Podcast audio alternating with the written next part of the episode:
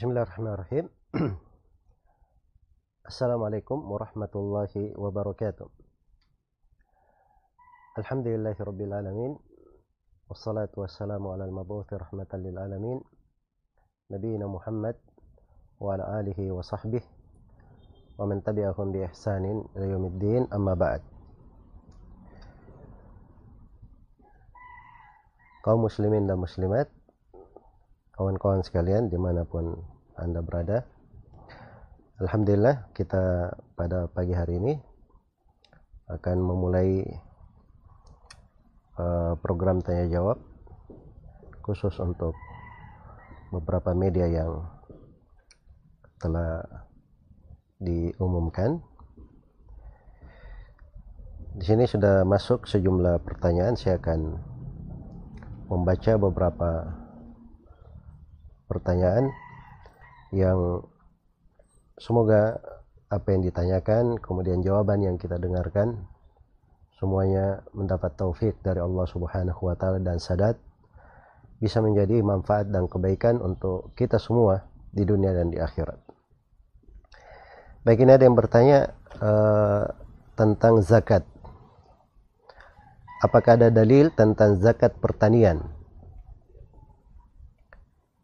Ya, jadi untuk zakat pertanian dari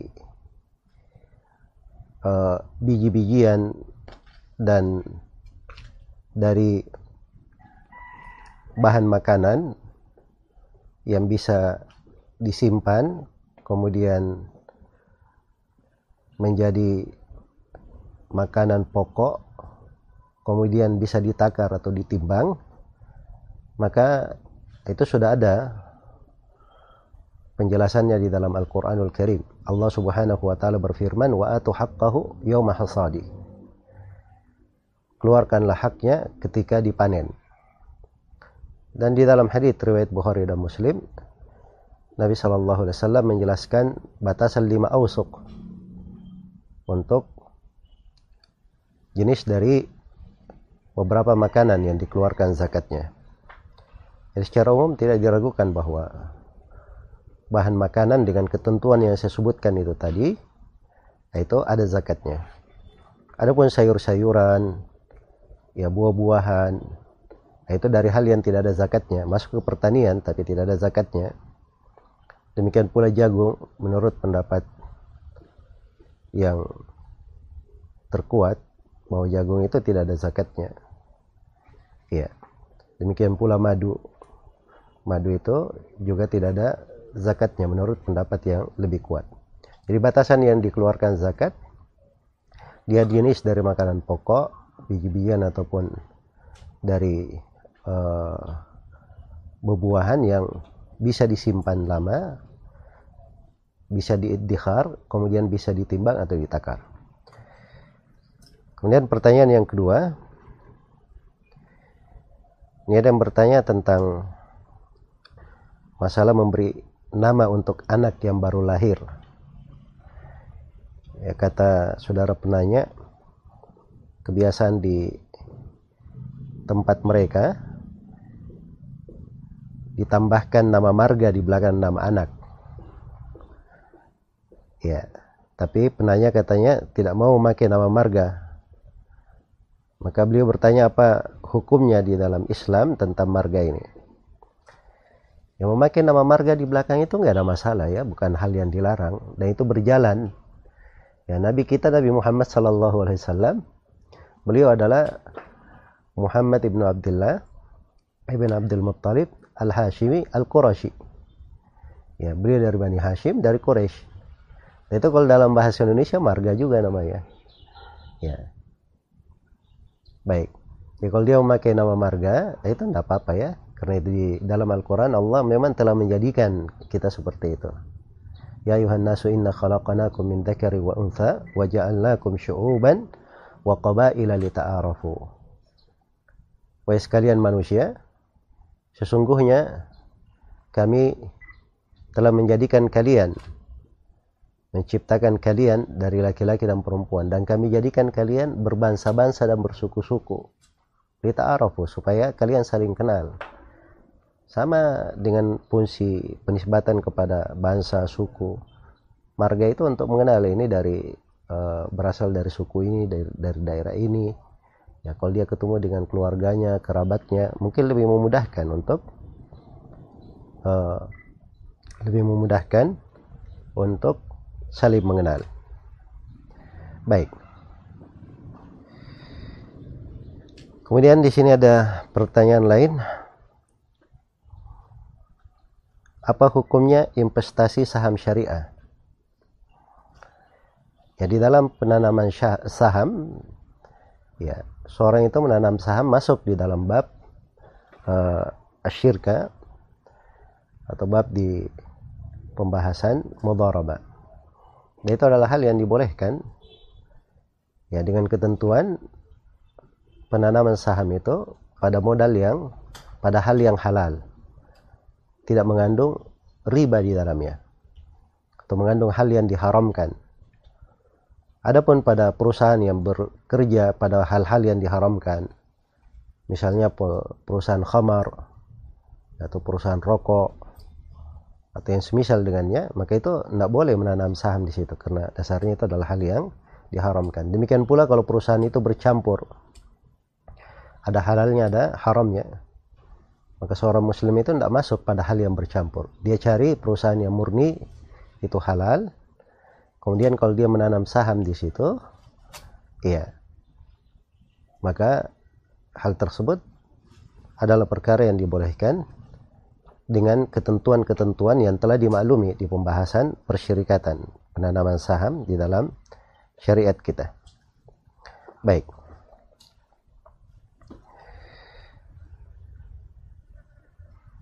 Kemudian di sini ada pertanyaan lain. Ya. Penanya bertanya apakah boleh bercelana menutup mata kaki berdasarkan ijtihad beberapa ulama. Dan bolehkah merapikan jenggot berdasarkan ijtihad ulama kontemporer. Ya seorang muslim dan muslimah itu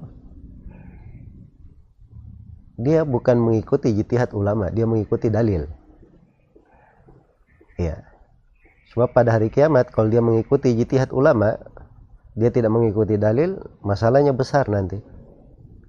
Penyesalan yang besar di hari kiamat. Karena Allah berfirman, "Wa yawma ya'addu adh-dhalimu 'ala yadayhi yaqulu ya laitani ittakhadtu ma'ar rasuli sabila." Ya wailata laitani lam attakhid fulanan khalila. Laqad adallani 'anid dzikri ba'da idh ja'ani wa kana asy-syaitanu lil insani khadula hari kiamat tatkala seorang yang zalim itu menggigit kedua tangannya. Ini saking besarnya penyesalan, bukan jarinya yang dia gigit, tapi kedua tangannya masuk ke dalam mulutnya. Saking besarnya penyesalan. Apa yang dia sesali? Dia berkata, wahai andai kata dahulu, saya itu di dunia ada jalan mengikuti ar-Rasul. Wahai andai kata saya tidak menjadikan si fulan sebagai kecintaanku dia telah menyesatkanku dari jalan yang lurus. Dan sungguhnya syaitan itu ya selalu berkhianat ingkar janji terhadap mereka yang dia tipu daya terhadap manusia. Iya. Karena itu yang kita ikuti adalah dalil. Ya kalaupun ada sebagian ulama mereka berijtihad akan sebuah masalah Nah, itu ijtihad mereka, mereka dapat pahala di dalam hal itu. Iya. Tapi kalau kita sendiri, kita harus melihat apa dalilnya. Dan kita mengikuti sesuai dengan dalil. Termasuk dua masalah ini, ya, permasalahan menutup kedua, memakai celana melewati mata kaki, itu dalil dalilnya tegas, menunjukkan pengharaman. Iya. Seperti hadits Nabi Shallallahu Alaihi Wasallam ma asfala minal ka'baini fahuwa finnar. Kain yang melewati kedua mata kaki tempatnya di dalam neraka.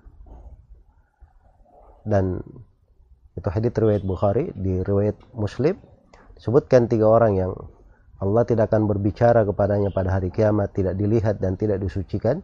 Salah satunya al-musbilu izaruhu orang yang isbal izarnya. Isbal itu artinya dia menurunkan kainnya melewati mata kakinya. Iya. Kemudian tidak benar kalau dikatakan alasan isbal itu karena isbal itu dilarang karena sombong. Adapun kalau tidak sombong tidak ada masalah. Karena Ibnu Mas'ud radhiyallahu taala anhu beliau pernah isbal menurunkan kainnya melewati mata kaki bukan karena sombong karena kaki beliau yang cacat ada kekurangan di kaki beliau. Maka beliau tutupi. Tapi ternyata Nabi perintah untuk mengangkat kainnya. Nah, ini menunjukkan bahwa ini adalah ketentuan dan tegas di dalam hal ini. Demikian pula mereka yang membolehkan berdalilkan dengan hadith Abu Bakar As-Siddiq bahwa Abu Bakar itu nggak ada masalah karena dia tidak sombong. Ya cuman di situ Abu Bakar bukan isbal. Dia itu punya pakaian yastarhi namanya. Jadi pakaiannya itu sangat dekat sekali dengan mata kaki dan beliau Abu Bakar disebutkan bahwa beliau kurus radhiyallahu taala anhu kadang di sebagian melangkah kain itu ter, terlihat kayak turun padahal sebenarnya tidak ya padahal sebenarnya tidak Baik. Jadi secara umum tidak ada dalil tentang hal tersebut. Demikian pula tentang masalah mencukur jenggot. Nah, itu datang dari sebagian sahabat. Itu ijtihad mereka dalam hal itu dan diselisih oleh sahabat yang lain. Maka dalam hal ini ucapan sahabat tidak dipegang. Yang dipegang adalah sunnah Rasulullah Sallallahu Alaihi Wasallam. Karena Nabi tegas memerintah untuk memelihara jenggot, tidak pernah memberikan suatu perkecualian dari perintah tersebut. Iya, maka hadith-hadith Nabi Shallallahu Alaihi Wasallam itu yang dipegang. Nah, itu yang dikuatkan oleh kebanyakan ulama di masa ini dan masa sebelumnya. Baik. Kemudian ada pertanyaan berikutnya. Apakah ada udur meninggalkan sholat Jumat ketika lagi periksa kesehatan ke rumah sakit? Dan apakah boleh diganti dengan sholat duhur? ya kalau dia lagi periksa kesehatan dan memang itu uh, darurat iya maka dia dibolehkan untuk tidak sholat Jumat dan tentunya Jumat kalau dia tidak lakukan maka kewajibannya untuk sholat duhur itu tetap berlaku duhur itu tidak pernah gugur ya kalau tidak ada Jumat akan selalu ada duhur baik tapi yang menjadi masalah di sini jenis periksanya apa? Jangan sampai cuman periksa sesuatu yang dia bisa undur di waktu lain. Kalau dia bisa undur di waktu lain, dia periksa di waktu lain. Tapi kalau dia darurat, misalnya memang uh, dia sakit parah atau dia ada kondisi yang tidak bisa diundur, maka itu tidak ada masalah insya Allah taala. Baik.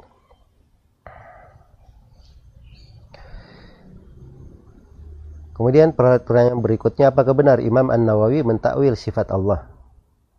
Jawabannya Imam An-Nawawi rahimahullahu taala memang betul terdapat dari sebagian ucapan beliau, beliau mentakwil sebagian sifat. Ya. Tapi di sebagian yang lain beliau menetapkan sifat-sifat sebagaimana yang ditetapkan oleh para as-salaf, menyelisihi jalan orang-orang Asy'ariyah. Ya. Dan zahirnya terjadi uh, suatu perkembangan di dalam kehidupan ilmiah Imam An-Nawawi rahimahullah. Ya, dan beliau wajar ya dalam hal itu karena hidup di tengah orang-orang Asy'ariyah. Jadi kalau pemahaman itu masuk, maka itu suatu hal yang uh, lumrah terjadi. Tapi Imam An-Nawawi sendiri beliau punya risalah di akhir-akhir hayatnya beliau membantah orang yang mengingkari uh, tentang huruf ya di pembahasan tentang huruf dan suara di pembahasan sifat kalam. Ya dan ini bantahan mutlak terhadap orang-orang asyariah karena orang-orang asyariah mengingkari hal tersebut. Imam Nawawi membantah mereka. Ya. Jadi Imam Nawawi rahimahullahu taala seorang imam ahli sunnah. Adanya beliau jatuh di dalam kekeliruan-kekeliruan pada sebagian hal, maka kekeliruannya itu tidak diikuti. Ya, beliau berijtihad dalam hal tersebut dan tidak diambil ijtihadnya. Ya, sebagaimana yang diuraikan oleh para ulama yang selevel dengan Imam Nawawi ataupun para ulama yang lebih besar dari Imam An-Nawawi rahimahullahu taala. Karena Imam Syafi'i, Imam Al-Muzani dan itu tokoh-tokoh ulama Syafi'i ya, ya. Mereka semuanya tidak ada yang mentakwil sifat-sifat. Semoga Allah memberi taufik kepada semuanya.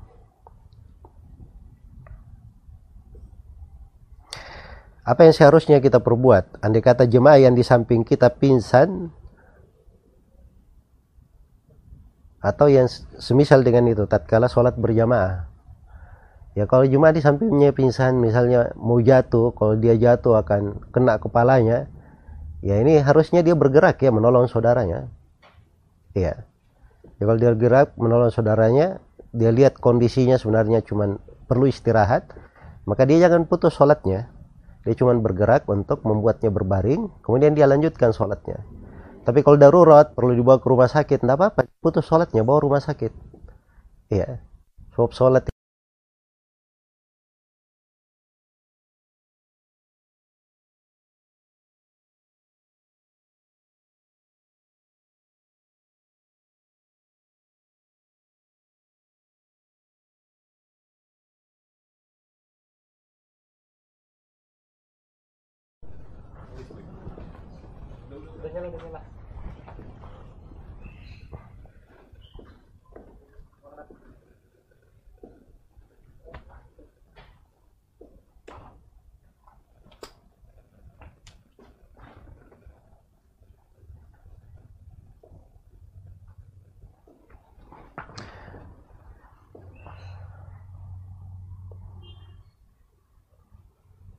Baik.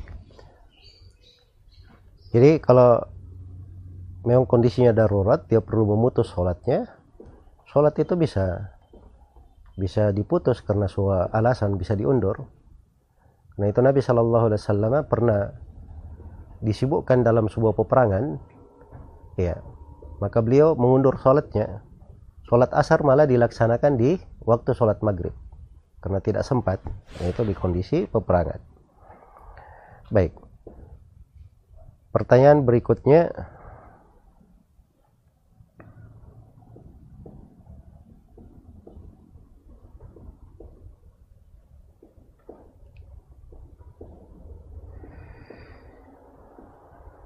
Saya seorang mahasiswa dan apa hukumnya ikut organisasi pergerakan mahasiswa?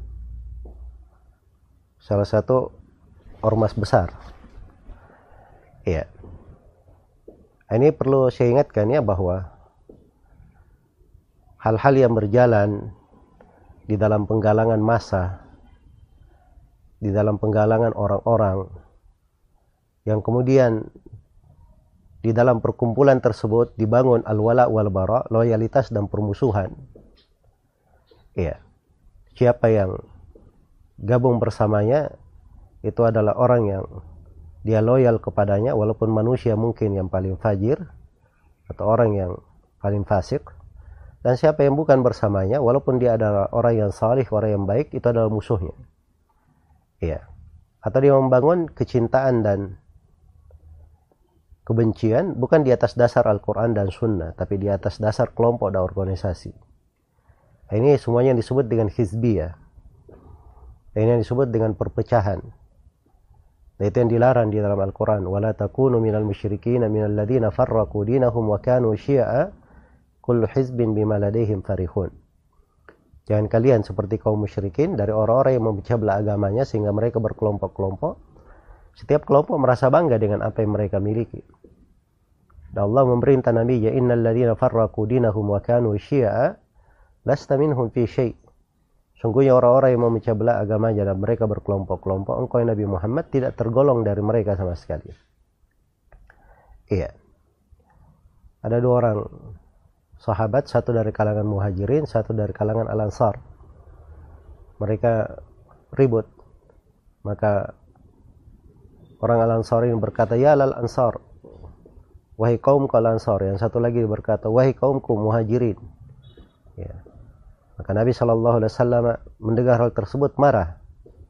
Beliau berkata, abidak wal jahiliyah?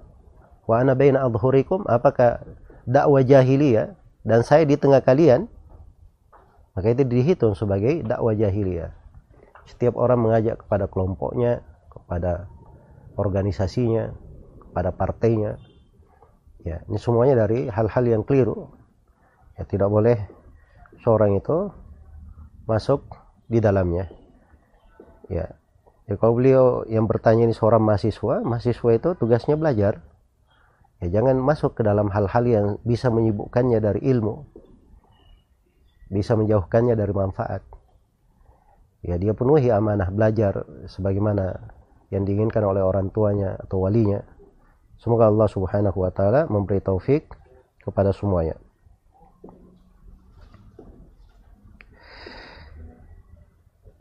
bagaimana tentang perempuan yang datang ke kajian atau tempat kerja atau kampus menggunakan ojek online apakah tidak mengapa ya kalau ojek online-nya juga perempuan, nah itu nggak ada masalah insya Allah ya.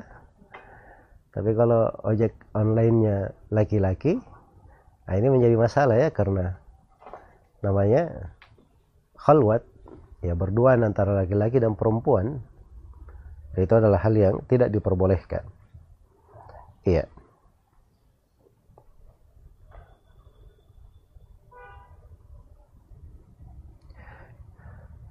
Baik, pertanyaan berikutnya, di mana posisi makmum sholat berjamaah di soft yang baru yang berada di belakang? Apa mulai dari tengah soft atau dari paling kanannya? Asalnya soft itu dimulai dari tengah. Karena yang diukur adalah imam.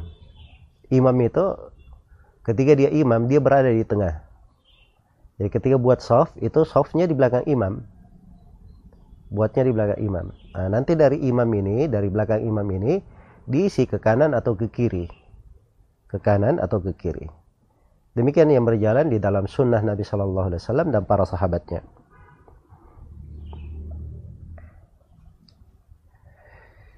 Baik, pertanyaan berikutnya apa hukumnya menerima makanan dari acara takziah? Ketika kita takziah ke rumah tetangga atau teman, takziah itu adalah perkara yang disyariatkan di dalam syariat kita. Takziah itu artinya menghibur orang yang berduka, membesarkan hatinya. Ya, dengan mendoakannya, kita mengunjungi, membesarkan hatinya. Kalau kita beri hadiah, kita beri makanan, maka itu adalah hal yang baik. Iya. Tapi yang menjadi masalah ini ketika takziah, kadang kita diberi makanan, disuguhi makanan. Nah, ini dari kekeliruan yang terjadi sebenarnya. Harusnya orang-orang yang tertimpa musibah itu jangan membuatkan makanan dan minuman ya pada kadar yang terkesan seakan-akan ada acara kumpul-kumpul setelah kematian. Karena cara kumpul-kumpul setelah kematian itu yang buat makanan di dalamnya dikatakan oleh sahabat kunna na'uddu al-ijtima' ba'da dafnil mayyit wa san'ati ta'am eh, lahu minan niyaha. Kami menghitung berkumpul-kumpul setelah si mayit dikubur dan buat makanan untuk mereka. Itu kami hitung dari meratap yang merupakan perkara jahiliyah. Dihitung dari niyaha, dari perkara jahiliyah yang diharamkan oleh Rasulullah Shallallahu Alaihi Wasallam. Ya, tapi kalau misalnya seorang sudah disuguhkan makanan, dia berkunjung disuguhkan makanan. Ya, dia makan sekadar umumnya manusia kalau ber, berkunjung diberi minum dan seterusnya itu nggak ada masalah ya dia minum. Tapi kalau dia batasan yang saya katakan tadi kayak acara khusus untuk kumpul-kumpul, maka dia jangan dia makan dari hal tersebut. Semoga Allah memberi taufik kepada semuanya. Apa hukum menutup mata kaki dengan kos kaki atau sepatu? Ya jawabannya nggak ada masalah ya. Iya. Mata kaki itu nggak ada masalah ditutupi pada saat sholat maupun selain sholat. Cuman terkait dengan masalah wudhu saja. Kalau dia wudhu ya mencuci kaki kan harus sampai ke mata kakinya.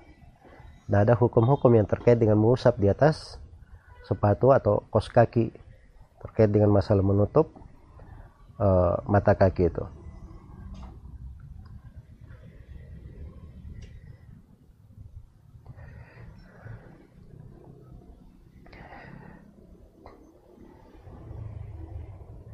Baik ini ada yang bertanya, saya mohon nasihat bagaimana caranya kita fokus dalam menghafal matan suatu kitab sedangkan kita kuliah di kampus kesehatan.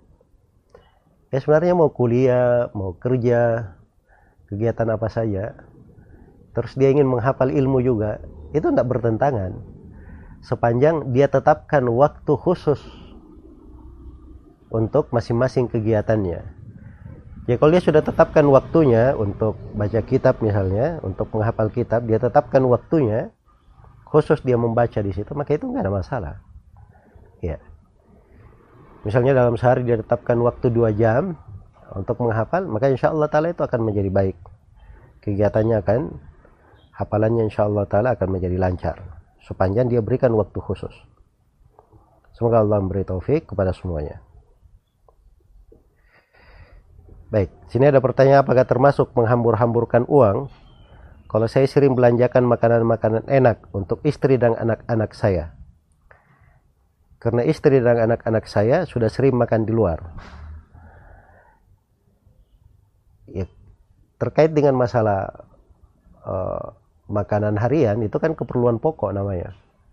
Keperluan pokok itu dilihat apa yang seorang sewajarnya di dalamnya ya ya kalau bisa dengan perkara yang wajar kemudian dia masuk ke dalam perkara yang mewah itu mungkin saja masuk ke dalam bentuk berlebihan tapi kalau dia lakukan sebagian keadaan kadang-kadang dia lakukan hal itu maka itu nggak ada masalah ya jadi ini kebiasaan kembali kepada diri kita dan disenangi di dalam kehidupan itu seorang berlaku biasa berlaku wajar kadang di sebagian waktu dia berpuasa supaya dia merasakan bagaimana lapar, dahaga. Di sebagian waktu dia makan yang wajar saja seperti umumnya orang. Di sebagian waktu dia makan dengan makanan yang lebih daripada itu, maka itu nggak ada masalah insya Allah taala. Iya. Yang menjadi masalah itu kalau dia posisinya selalu men, dirinya menuntut hal yang lebih, hal yang mewah, ya, hal yang berlebihan.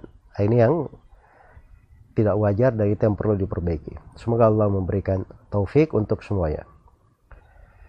Baik, pertanyaan lain, apa hukum menyentuh kemaluan atau apakah menyentuh kemaluan itu membatalkan wudhu? Iya. Ini dari hal yang terjadi silam pendapat di tengah ulama. Ada yang mengatakan batal wudhunya, ada yang mengatakan tidak batal wudhunya. Tapi pendapat yang lebih kuat bahwa menyentuh kemaluan itu tidak membatalkan wudhu hanya disunnahkan berwudhu disunnahkan berwudhu ini pendapat yang paling pertengahan untuk mengkompromikan antara dua hadith yang ada di dalam masalah ini semoga Allah memberi taufik kepada semuanya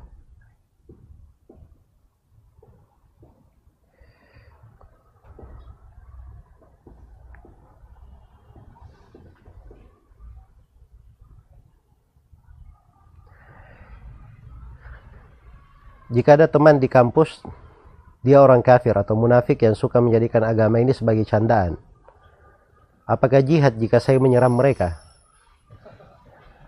Ini menyerang apa dulu yang dimaksud? Kalau menyerang fisik, nah, itu haram ya, itu tidak dibolehkan. Itu bukan tugas Anda. Itu wewenang pemerintah. Iya. Yang seperti itu kalau ada yang menjadikan agama sebagai candaan, Nah, itu bisa dimasukkan, dilaporkan ke polisi terkait dengan masalah penistaan agama.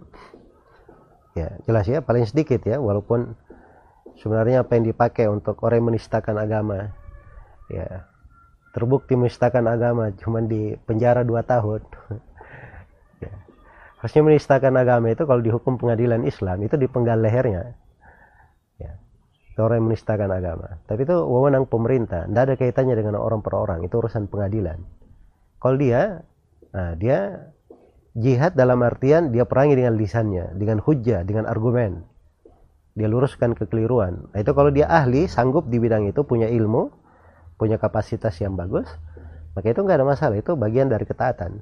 Tapi kalau dia tidak punya keahlian, yaitu dianggap orang-orang jahil, orang-orang yang menyimpang.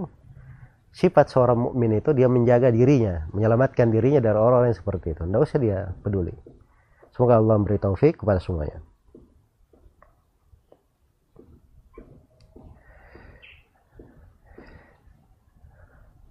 tolong penjelasannya tentang menggenggam tangan saat bangkit dari sujud.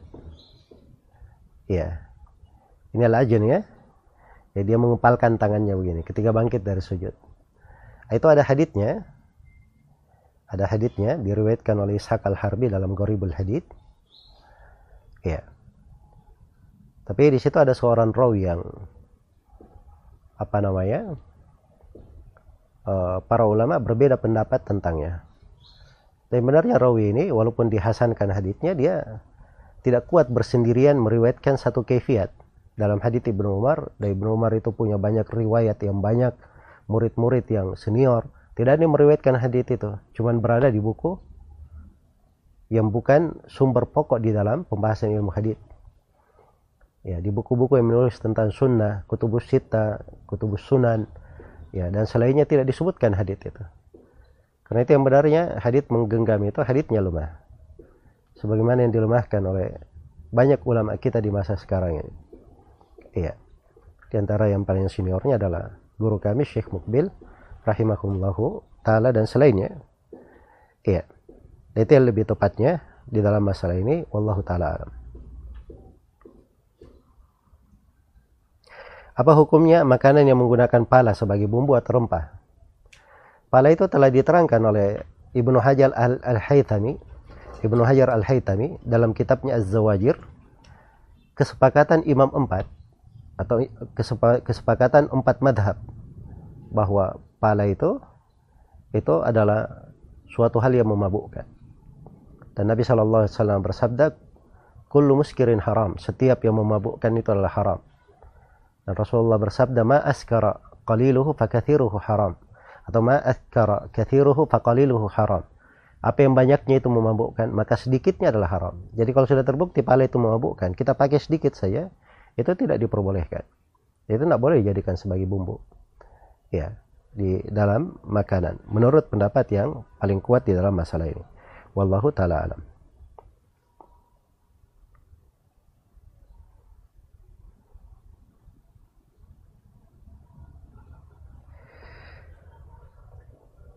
Apa isyarat imam ketika memutus sholat karena batal wudhu kepada makmumnya? Ya jadi kalau imamnya berisyarat dia keluar saja itu sudah sudah cukup sebenarnya. Bahwa imamnya batal dia pergi wudhu. Ya harusnya si imam ini ketika dia batal dia tarik orang yang di belakangnya dia pasang di posisi dia sebagai imam. Setelah itu baru dia pergi. Nah itu baru aman namanya sholat berjamaahnya. Tapi kalau dia tiba-tiba hilang saja, apalagi makmumnya sementara sujud tiba-tiba dia hilang, ya ini kan bisa menimbulkan kekacauan nanti dalam sholat berjamaah. Iya.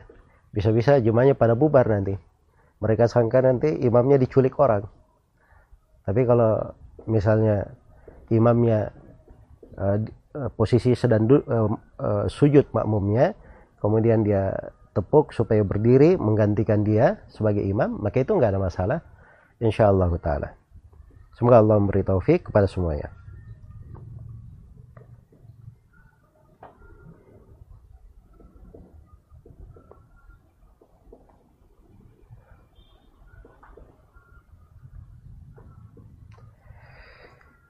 apakah kita mempunyai kewajiban untuk mengangkat jemuran tetangga ketika hujan dan si tetangga tidak ada di rumah? Ya kalau misalnya eh, pekarangannya terbuka dan sudah dari hal yang lumrah dia masuk kemudian menuduhkan pakaian itu supaya tidak kena hujan itu masuk di dalam perbuatan kebaikan bukan kewajiban tapi perbuatan kewajiban eh, kebaikan dari uh, berbuat baik kepada tetangga, memuliakan tetangga. Karena Nabi Shallallahu Alaihi Wasallam bersabda, "Man kana yu'minu billahi wal yawmil akhir falyukrim jarahu." Barang siapa yang beriman kepada Allah dan hari akhirat, hendaknya dia muliakan tetangganya. Tapi kalau misalnya rumahnya tertutup, ya, pagar dipagari, ya, orang tidak di rumah, kemudian dia lompati pagar untuk menyingkirkan jemuran, nah itu tidak dibolehkan ya, itu namanya kita melanggar batasan-batasan tetangga. Iya. Kalau kehujanan basah paling kan basah kan tidak menghilangkan harta. Cuman dia hanya kadang membuat orang kesal aja menyuci ulang lagi dan itu tidak membahayakan sebenarnya semoga Allah memberi taufik kepada semuanya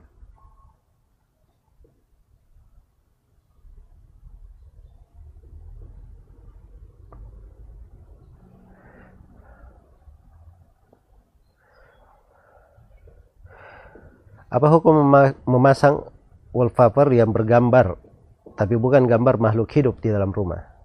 Kalau sebagai hiasan gak ada masalah ya di dalam rumah. Tapi yang menjadi masalah kalau dia sholat.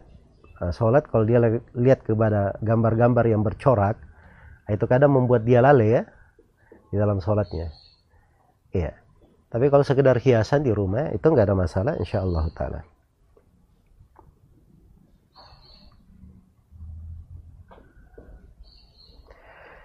Bagaimana kalau ada ustadz yang kalau kajian tidak mau memakai hijab?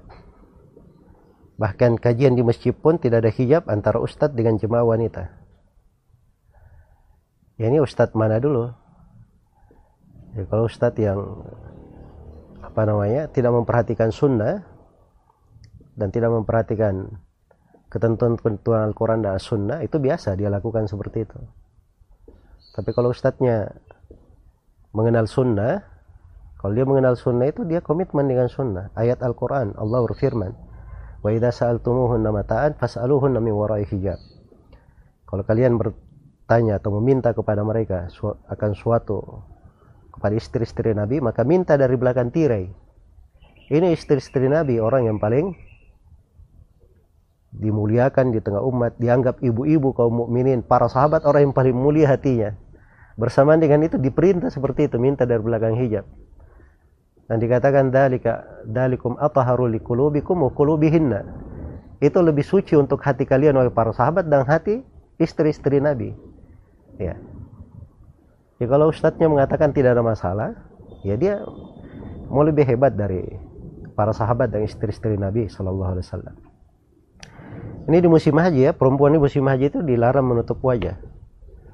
Ada seorang perempuan bertanya kepada Nabi mungkin di kondisi apa namanya tertentu tiba-tiba Al Fadl ibnu ibnu Abbas itu melihat kepada perempuan itu. Maka oleh Nabi dipalingkan wajah Al Fadl ya ini dengan pedenya si Ustadz melihat kepada wajah jemaahnya di depan. Nah, ini semuanya menyelisih sunnah. Bahkan itu adalah hal yang diharamkan tidak diperbolehkan. Ya baik. Karena itu perkara-perkara itu terkait dengan fitnah itu harus ditutup apalagi perempuan.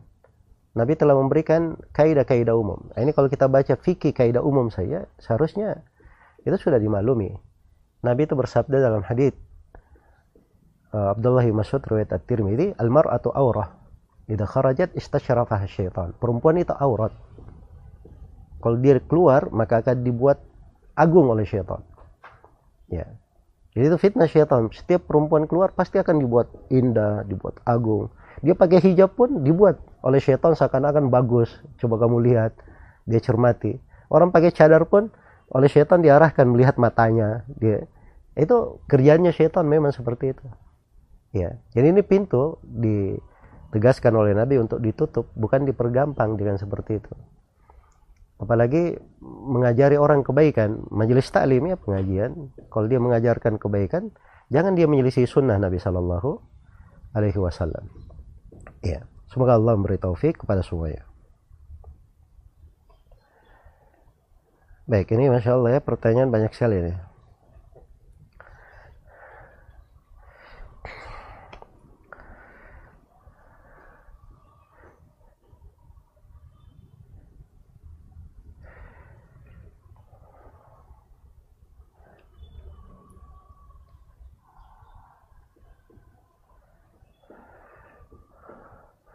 Bagaimana hukum menulis ayat-ayat Al-Quran di dinding-dinding di masjid atau musola? Jawabannya itu adalah hal yang dilarang. Dan disebutkan oleh Nabi di dalam sebagian riwayat dari tanda hari kiamat itu orang-orang berlomba-lomba dalam bermegahan, bermegah-megahan di masjid. Ayat-ayat Al-Quran itu bukan untuk ditulis jadi hiasan di dinding. Apalagi kadang tulisan itu tidak dipahami apa artinya. Ya, orang yang paham bahasa Arab saja membacanya itu harus dia perhatikan seksama baru bisa paham. Ya. Jadi ayat-ayat Al-Quran itu ya jangan di, di, dijadikan kepada sesuatu yang bisa menjadi diremehkan dengan hal itu. Al-Quran itu diagungkan. Ya, dan mengagungkannya itu bagian dari ketakwaan. Dalik wa may yu'azzim sya'airallah fa min taqwal qulub. Demikianlah ketentuan Allah. Dan bagian, barang siapa yang mengagungkan syiar-syiar Allah, maka itu adalah bagian dari ketakwaan di dalam hati.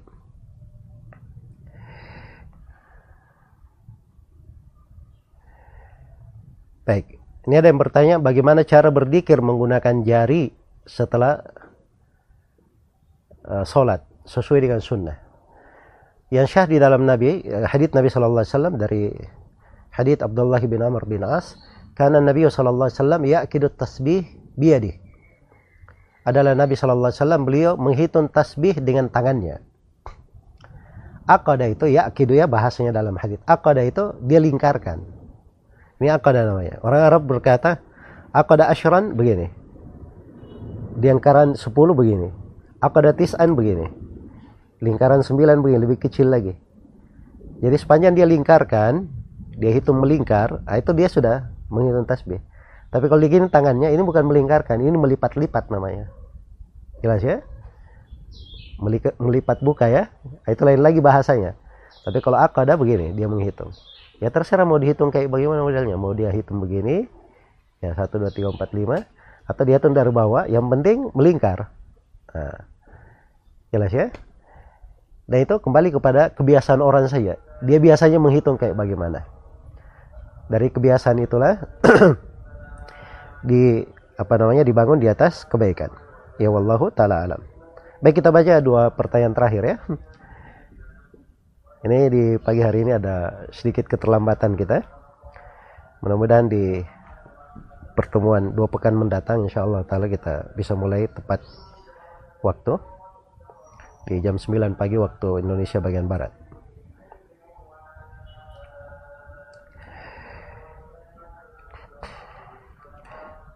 Baik, tentang khutbah Jumat, sebaiknya pakai speaker luas masjid atau pakai speaker yang dalam masjid saya? Khutbah Jumat itu itu pakai speaker dalam masjid saya. Speaker luar masjid itu itu namanya perang dengan masjid yang berada di, di sampingnya atau membuat ribut kepada tetangga-tetangga. Mungkin saja ibu-ibu di rumah sedang sholat juga mereka mau sholat duhur. Dengan adanya suara dari uh, speaker itu mungkin akan membawa keributan untuk orang-orang yang berada di rumah karena itu Nabi Shallallahu Alaihi Wasallam bersabda, dan ini sabda Nabi indah, sangat agung, perlu diperhatikan. Beliau berkata, "Ala kullukum munajin rabbah, fala yajharanna ba'dukum ala ba'din fil qira'ah." Ketahuilah bahwa setiap dari kalian bermunajat kepada Robnya. Maka jangan sekali-sekali sebagian dari kalian mengangkat suara terhadap sebagian yang lainnya. Nah, ini nas tentang larangan mengangkat suara dengan membaca, dengan dikir, dengan khutbah, dengan apa saja terhadap sebagian yang lain. Ya wallahu taala alam. Baik, pertanyaan yang terakhir.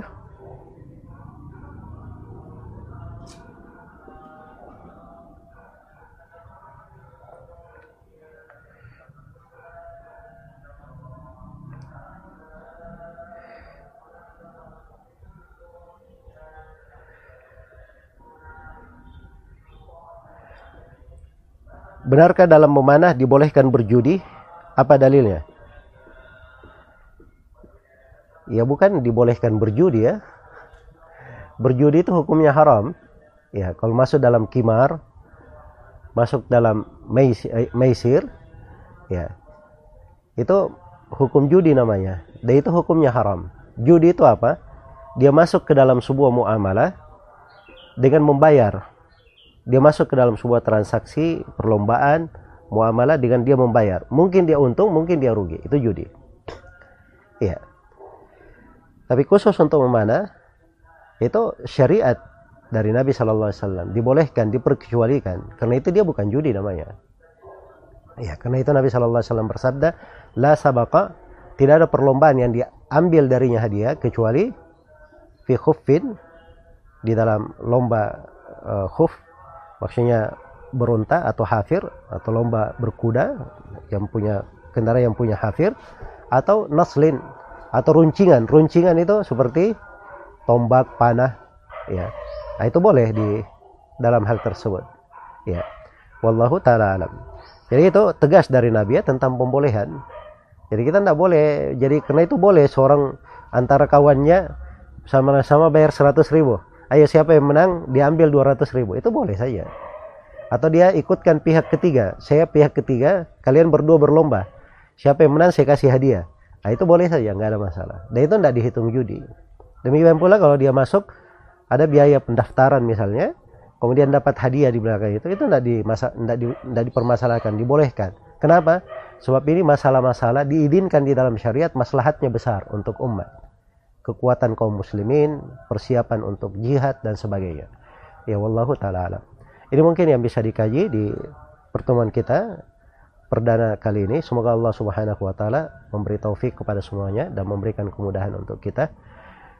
Dan semoga Allah uh, menganugerahkan kepada kita semua ilmu yang bermanfaat amalan yang salih mengampuni segala dosa dan kesalahan selalu membimbing kita di atas jalan yang lurus dan menghindarkan kita semua dari segala fitnah yang membahayakan kehidupan dunia dan akhirat kita. Innahu waliyyu dzalika wal qadiru alaihi wallahu taala alam. Subhanakallahumma wa bihamdik. Asyhadu an la ilaha illa anta أستغفرك وأتوب إليك والحمد لله رب العالمين والسلام عليكم ورحمة الله وبركاته.